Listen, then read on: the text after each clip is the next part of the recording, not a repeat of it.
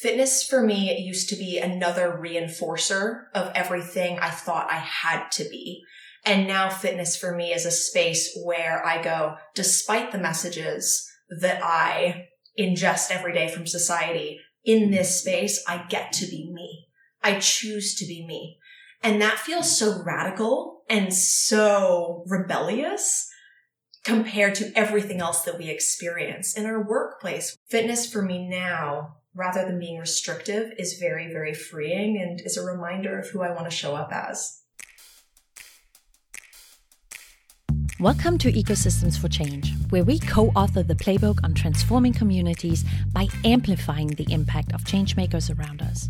Whether you are an entrepreneur or otherwise changemaker yourself, a citizen who loves their community with a passion and wants to see it thrive, whether you are a mentor, investor, support organization, advisor, philanthropic funder, economic developer, or policymaker, Learn the practical tools and proven tactics of ecosystem builders from all around the world to better support the dreamers, doers, tinkerers, and makers in your community by taking a systems approach to social change. I'm your host, Anika Horn. Today, I want you to meet Alex Boross-Harmer. Alex used to be my CrossFit coach and has since taken a completely new, holistic, and empathetic approach to helping others move their body. Think sweating and panting, but actually fun. From the 15th floor of their condo in Toronto, Canada, Alex talks about their transition from Barbie to Ken with an ink sleeve, making the fitness industry more human and honoring their own needs. I hope you enjoy this conversation as much as I did. Let's go! I am so excited you're here today. Thank you for making the time to talk to us about all things fitness, empathy, being a real person, uh, being a real human in the world, and figuring out how to stay healthy and sane at the same time. I really appreciate you being here. Oh, thank you so much for having me. I'm so excited. This is going to be so fun. Awesome. Alex and I actually share a a history of having worked out at the same CrossFit gym in Toronto and now we get to rehash, look back and compare notes on where we are, which is going to be awesome. Alex, for those who have never been to Toronto or Canada, if we were to come to your community for the first time, where would you take us so that we could get a real taste for your life and how you show up in your community and what that looks like? I love this question and it's hilarious. So I'm going to paint a pretty detailed picture here because Toronto is one thing. There's the city that I live in, but my community is virtual. We're completely virtual and online. So what this looks like right now, because you can't see me, is I'm sitting on a wheelie chair in the middle of my living room with a blue retro gymnastics mat behind me, right beside my couch with my TV, my plants, my dining room table, my kitchen. I've got a pull-up bar and kettlebells and a box, like a plyometrics jumping box you would find at a CrossFit gym. This is in my living room. So whenever I have guests over, it's always really funny explaining that this is, this is how I live. I live in a playground. It's a really good time. but I'm also in a condo. My neighbors absolutely love me. They've become accustomed to um, having some loud music at 6 a.m. We've talked about it. We really appreciate each other very deeply. But I live in, I know, right? Like it sounds comical, but it's, it's really hilarious. But in the grand scheme of this, I'm teaching these virtual fitness classes at max volume and it's not like okay guys, three, two, one, and we're gonna do a squat. I'm like, Ted Lasso, yeah, 6 a.m. partying from my living room at 5.50 in the morning while Bob next door is like just getting up at the crack of dawn, getting his kids ready for school. So that's a, uh, that's where I'm at. I can attest to that because when I did classes with you, I was either on my porch when it was warm or in my office and we're jumping and we're panting and the music is loud. And for everybody, like everyone, if you ever take a class with Alex, they are not the kind of coach who just stands there and counts it out. Like you're working out with us. I always thought you must have the most understanding neighbors in the world that they put up with this kind of thing. That's really impressive. We've had some Um, we've had some shared understanding throughout the pandemic, and now they think it's hilarious. I, luckily, I live in an older building, so the walls are made of solid concrete. So my understanding is that sound doesn't travel terribly, but the gymnastics mat helps to soften the noise. So it it's, it's worked out. Mm-hmm. That's hilarious. I wonder if you need to throw them some free classes or bring them up for yoga and tea or something just to just to keep them happy. That's awesome. It's not a so, bad idea. Alex, the reason I wanted to have you on this show is we both met doing CrossFit. You were hands down to this day, you're one of my favorite coaches ever. There's just something about having a person who shows up as themselves, not a performance. And your fitness journey has changed so much since I met you in, I think, 2018. And I really want to talk about that on this show. First off, as a sort of an entry point into your journey. Can you give us a sense for what was going on at the time that you realized this is not working for you anymore? What was your life like? What was your fitness routine like? When did you come to that breaking point that you figured out, ah, I think I need to change direction? Can you time travel back with us and share a little bit of what life was like at the time? I would love to. And the short but long answer, or long but short answer to that is I grew up in a sports oriented family. I've always come from a background of my parents thought that I would do sports. I would compete in something growing up. Um, and so naturally I kind of was athletic in high school, one coach at one point said I'd really enjoy CrossFit. And I always just listened to what everyone said. I just listened to what my parents said. They were like, you should do sports. I was like, I should do sports. My coaches were like, you should do this sport. I was like, I will do that sport. And so I built this culture of just listening to mm-hmm. other people instead of myself ultimately until I realized that I would show up at the gym or competitive events when I was even in high school. And there was this underlying sense every time I went somewhere that was like, this is really not a good time, but I guess this is just how fitness is supposed oh. to be. I guess it's supposed to be uncomfortable. I guess I'm supposed to not love it. I'm supposed to suffer. Like the suffering just seems to be a part of this. Everyone talks about pushing through the pain. So I guess I'm doing it. And the pandemic for me actually was a major, a major shift because I started my business right before the pandemic hit, like two months beforehand.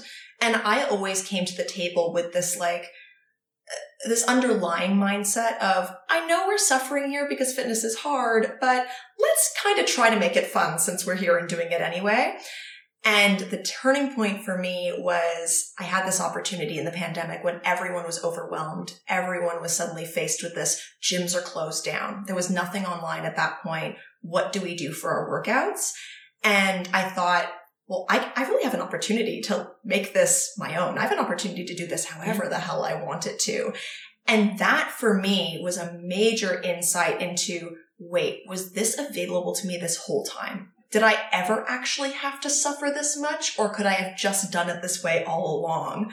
And I dove headfirst into, okay, what would my ideal fitness setting look like? What would fun fitness or movement that gives you joy really look like? And I painted this picture in my mind of like themed workout classes where I dress up like Ted Lasso. I'm serious. Or do a Christmas themed debacle in my living room. I throw my cat around. I throw my pets around. I, half the time I just lie on the floor. I was like, this is actually fun. This feels like going out dancing with your friends. Like, maybe this is possible. Quick note that Christmas workout was I, I was sore for a week. I think that was the only workout I could do in the second half of December because it was so freaking hard.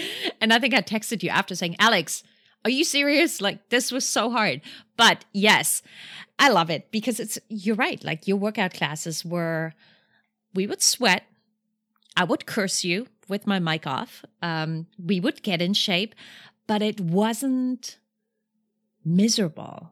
It was fun. And I, I want to say for everybody who's listening, it's a conversation I want to have with you, Alex, is this is not for everybody.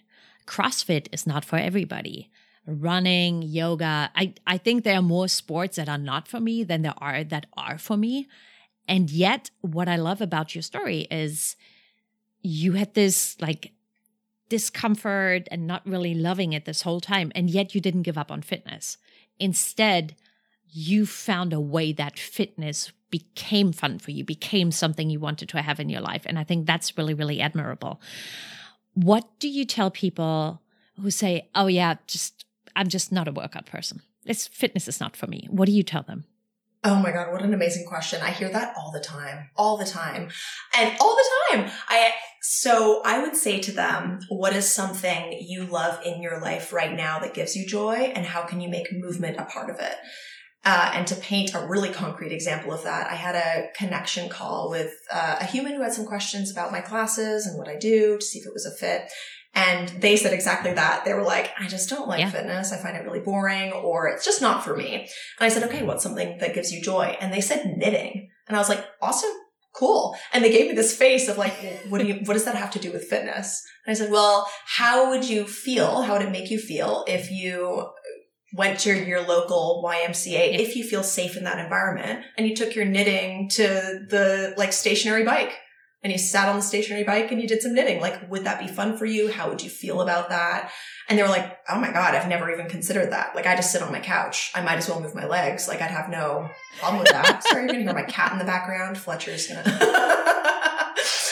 but that, like, it doesn't have to be zero to a hundred. It doesn't have to be completely sedentary, sit on, like, do nothing ever movement wise, or go to your CrossFit gym seven days a week. You can make just moving your body, just moving your limbs around a part of something that already sparks joy for you. I love that. I have friends who, I have friends who really like yoga and Pilates, and I'm like, nope. I find that really incredibly painful and boring. Apart from when I do it with you, I will say that becomes fun. I have uh, friends who do pole dancing, and I'm like, that's awesome. Yes, please, more of that. I always encourage people to find something they enjoy, and even if it's walking and shooting for walk a mile a day or maybe five miles per week, or find something that just gets us off our butts because the truth is we're not designed to have this sedentary lifestyle and just sit around. And I read somewhere, um, let me see if I can get this right if there was a pill that combined all the benefits of just moving your body regularly and being outside and getting fresh air and being in nature, it would be the most best selling supplement ever. And instead, we can just go and have that for ourselves. And I think that's really, really important when it comes to fitness, however you want to define that. Oh, that's such a good analogy. And people also take it so seriously. Sorry, I need to put that in there. And this is for anyone listening who you have like the gadgets and the gizmos and you're like, right, I've got to be at the gym for 6 a.m. and I've got to do this very seriously because fitness is a very serious activity and I must burn the calories and I must track the things. You can also just be stupid. because when we're lighthearted and we take something, we make something childish again, it becomes so much easier. And we, we're raised in the society that tells us that we have to be a certain way. But when you look at two year olds, there's not a single two year old, two year old out there who takes themselves too seriously. Like they're not like, I must rigidly stand this way. Like they throw themselves over things. They're like, look at me, mom, I'm a crab. And they make up some weird like movement with their body that looks something vaguely, vaguely like a crab, but they're having the best time. so for adults, at whatever point it is in our lives that we are brainwashed by this capitalist patriarchal society we live in, we have this opportunity to start rethinking the things that we've been told are important. And fitness for me, I think of it like playtime. It's recess. It doesn't always have to be so stoic. And when we take away those rigid guidelines about what it must look like, it becomes freeing. It becomes like painting or art. It's, it's self-expression and it's not going to be perfect. And you're going to be a hot ass mess. So am I. And I do this for a living and that's okay. Hello. I wanted to pop in here real quick to remind you that this podcast is an ecosystem. And the best part, you can become part of it. You can listen, share it with the people in your life who need to hear what we're talking about, and you can engage in the conversation. What are you taking away from today's episode? What resonates? What do I need to know as we move through this season together? I would love to hear from you. Head over to speakpipe.com slash burn both ends and share what's on your mind. And with any luck, we'll hear from you in the final episode of this season. And now back to the show. Alex, how has this impacted how you see yourself stepping away from this very rigid professional CrossFit coach career to really defining your own approach to fitness? How is that? Has there ever been any hesitation, any questions? You, you're still friends with CrossFitters, I assume. How has that changed your perception of yourself? Ooh, I have to give that some thought for a moment. Um, it's you know what? It helps me accept myself. Coming back to, again, we're raised in a society that tells us we need to be certain ways. Fitness for me used to be another reinforcer of everything I thought I had to be. And now fitness for me is a space where I go, despite the messages that I ingest every day from society, in this space, I get to be me. I choose to be me.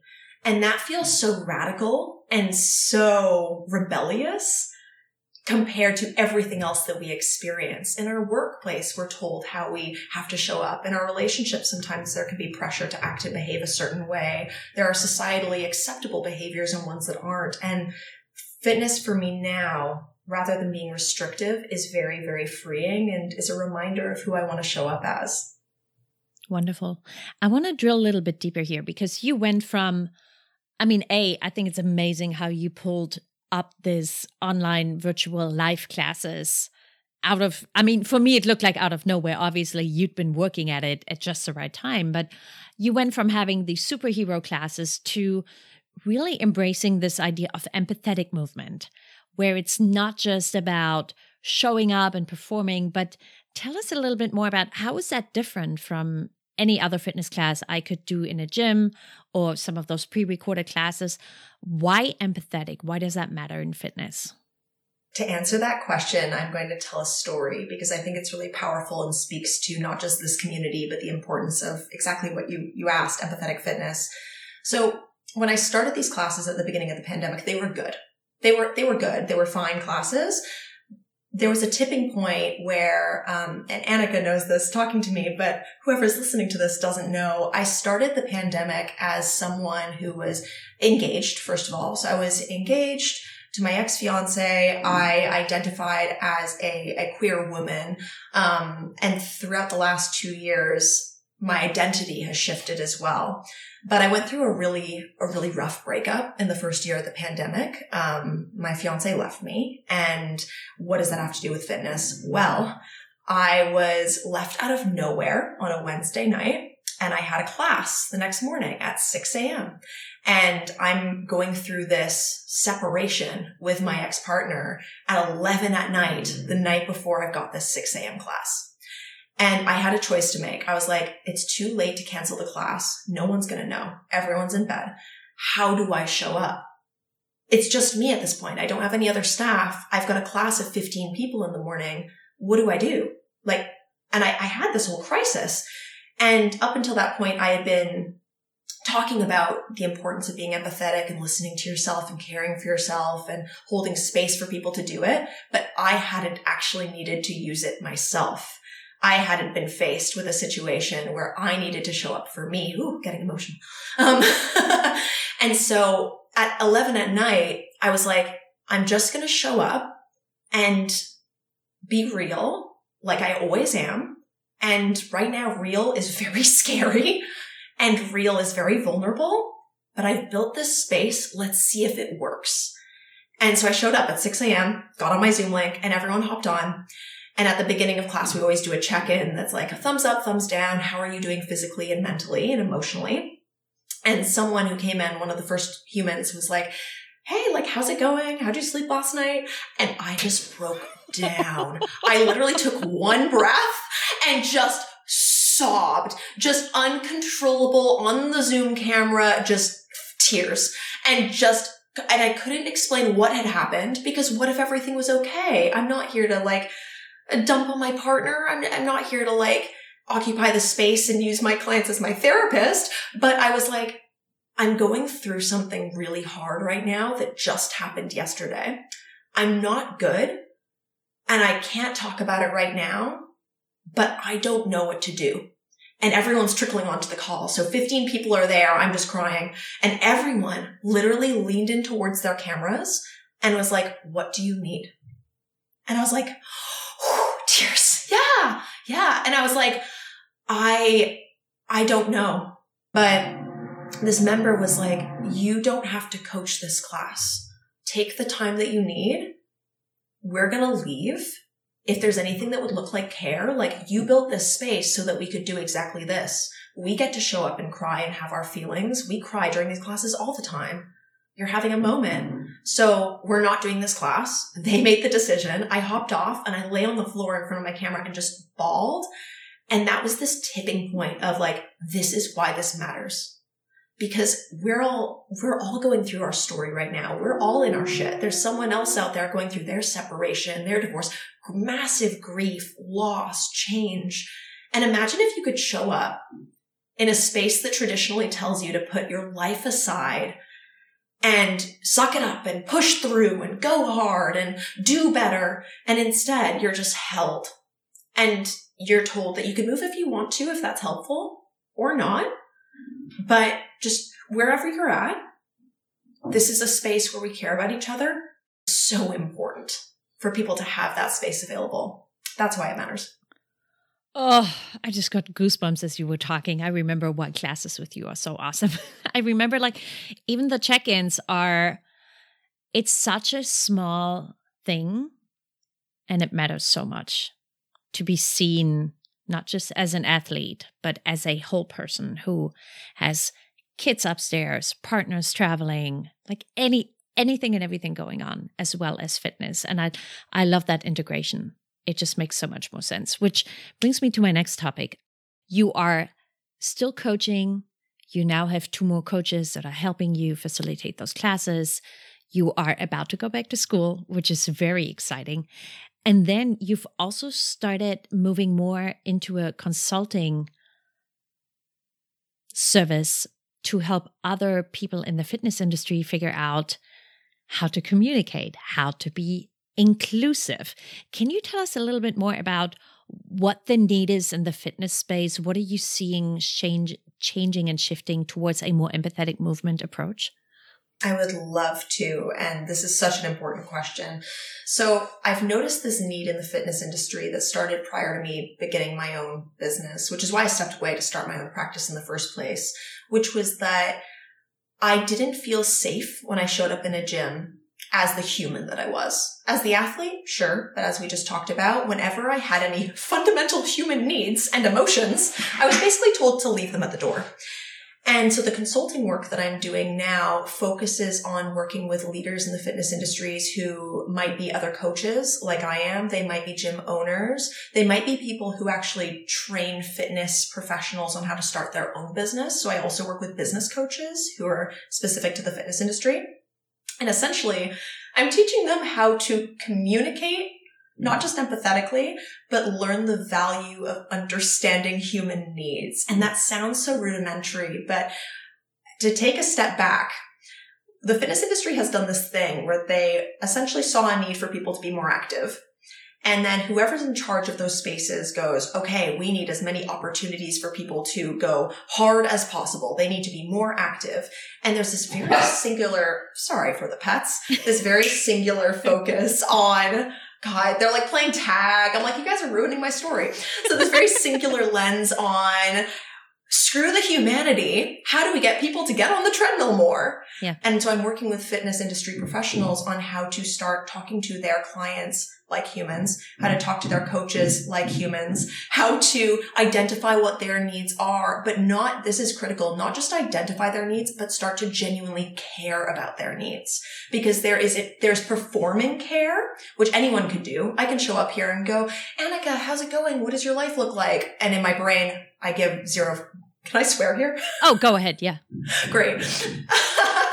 Could really in my brain be like, I give zero fucks how Anika's doing. That's not the case. But so many people, I think, just ask the question, how are you out of obligation? It's like a social obligatory thing and they don't actually care. I'm working with coaches on noticing how it feels when they are cared for. So my consulting work actually looks a lot like holding space for those fitness industry folks to learn their own biases and unpack their own stories the way I am. So it looks like, generally speaking, well, what does fitness mean to you? What what role does fitness play in your life? And they tell me stories like my own about how fitness helps them with their mental health about how they're really stressed at work and this is where they can let out energy and they had a fight with their partner and their kids are driving them nuts. And i'm like that all of your coaches all of your clients everyone who steps in the door of your gym has those same stories. And when you feel cared for like that imagine how much more they would want to be a part of that space how much better your and their lives would be. So this is the work that I'm doing right now that, which it like, oh, just fills my cup so deeply. But I'm also doing work with gym industry professionals who, um, like, huge shout out to everyone doing this hard work right now have identified that they could do better when it comes to diversity, equity, and inclusion. So I am a non-binary autistic human and I provide consulting work also for gym industry or humans in general who want to create more um, equitable workplaces, especially in the context of disability and gender inclusion. So how do we use gender neutral language? How do we challenge our own ableist underlying biases and hold space for people to be the true humans they are? Mm-hmm. Ladies and gentlemen, for all of your fitness questions and needs, please uh, contact Alex and uh, set up a call with them. Oh, I wish everyone could have seen me just shake my head as you were talking. I have so many follow ups on this. Number one, fitness and the fitness industry are two really difficult concepts that don't always have a lot to do with each other. So I'm really glad to hear that you're out there and helping break a lot of the stigma from within the industry. I think this is so valuable and so, so powerful. And secondly, we had someone come into the gym last week who was new to CrossFit and said uh, he just finished his postgraduate work and he wanted to get back into fitness. I said, Oh, you know, how come? And he said, I need it for my mental health. He didn't talk about running a marathon, wanting to lift, or doing handstand push ups. He was like, No, my mental health depends on me doing some kind of workout and I'm going to give this CrossFit a try. And I was like, Yes, that's what it's all about. I love it. Number three, how are you doing so many things? What is your life like now that you've gone through this enormous transformation over the last few years? And I just want everybody to know when I first met Alex, they had long blonde hair and a sparkling personality, which you still have, Alex. But like even externally, you have changed so much. And talking to you now, I can just sense that you've really stepped into who you have become what is your life like now? And what are some of the things that you're still trying to figure out on this journey? Oh my goodness. Well, yes, for again, people who can't see me because you can't, I used to look like Barbie, and now I like to say that I look like tatted up Ken. So I love it. I have like a full sleeve. I've chopped all my hair off. I'm living my best life. I don't wear makeup. I mean, I either do extreme makeup or no makeup. Anyway, what does my life look like? Um, so I really prioritize self-care. I used to not. I used to work crazy long hours and I'm still up at the crack of dawn because I'm a morning person, but I didn't give, I was really my last priority. And so now I do, I wake up at 5 a.m., which is not for everyone, but that is what I do. I take my first hour in the morning to have my coffee with my pets on my gymnastics mat behind me and they snuggle in my lap and I meditate. Um, I teach my classes. I have my clients and my consulting work in the morning. And then I make a lavish breakfast and I sit myself down and watch some trashy TV. Right now I'm rewatching Grey's Anatomy and it gives me life. I make time for long walks with my dog. I like really enjoy the downtime. I've like, there's no, and I love my work life, but choosing to take care of my own needs has made that so has made my work so much more enjoyable. And it sounds so superficial to say take care of my own needs, but in the context of burnout, I think so many people think they're they're doing it because they took a bubble bath and poured themselves a glass of wine and watched the Netflix for half an hour. And I'm like, that is self-care. And there's a really important end here, which is how I've changed my life. And I hope this is helpful to anyone listening. But I used to like get up and check the list and go and go and go and go and go and go and go. And then the Netflix I would feel shame about because I wasn't being productive enough. It was an opportunity lost to do more, to add another thing to the business, to add another thing to my plate. And the second I started to remind myself that Netflix watching and taking walks and taking breaks during the day isn't just a nice thing and it's not lazy, it's not unproductive, but necessary to complete the cycles of stress that we go through on a daily basis and allows me to enjoy my craft makes all the difference. It's allowing me to go back to school. Like I, oh, I'll probably have to make some changes once that happens, but I've kind of radically accepted that. I'm like, oh, I might have to let another thing go when I go back to school and that's okay. That's okay. I don't think this sounds basic or or silly or simple or anything. I, it's to me, self care is still this big black box, and I don't know what's going on inside. But I see people like you on the other side who come out of that black box, and you seem so at ease and at peace with honoring what you need. And I still haven't figured out how to do that without feeling so much guilt and not necessarily shame, but just I think many of us have been so conditioned to check the boxes and run through our days and be productive. And especially when you're self employed like yourself, every minute, every hour you're not working, you're not billing, you're not meeting the numbers. It's it's really a bit of a rat race. So for you to step out of that and and honor what you need i think is impressive. And everybody can and should learn more from you which brings me to my next question alex how can people get a piece of you in the most holistic sense possible? How can they work with you? How can they learn from your experience? How can people engage with you? What are some ways in which everybody who's listened to this and be like, yo, sh- that person is my jam? How can they all get more of you, work with you? Well, first of all, I I do want to say that I am not a perfect human. So for anyone who thinks I've got it all together because I don't shame myself while I watch Netflix, I still do. It's just a daily practice. So when I am watching my Netflix, I still have the voice at the back of my brain that's like, "Why watch Grey's Anatomy when you could be having another client right now?" And I have to make the conscious effort to first of all be aware of that voice, notice it, acknowledge it, and not shame myself for shaming myself. Oh, that yeah. shame is a very real thing. I'm very good but, at that. Yeah. Right? But going, me too, same. But instead take this moment to be like, okay, that voice is not helpful right now. Right now I need the break. I am in this break. And when I've had enough, I can always go back to work. But right now I know that I need the break. So that's what we're doing. So I don't have it all figured out, but I am, I have grown. I have grown. So thank you.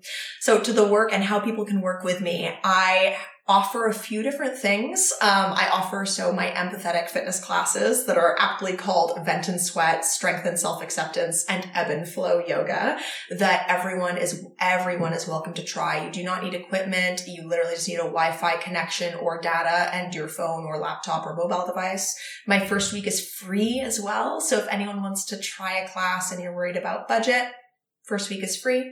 Um, I offer class memberships with that and I, my consulting work. So if you're interested in working with me, if you are a fitness industry leader or a single human looking to get into fitness and, and you're not sure where to start, you can find out more about me and what I do at abhmovement.com uh, and on Instagram and TikTok as well. My handle is also abh underscore movement across the board. So you can find me there. And I have a podcast. I'm not currently putting, uh, putting new episodes out, but there are a number on there along, if you're interested in this topic and more along these lines, it's called Beneath the Armor and it is on Spotify. So Spotify exclusive podcast there.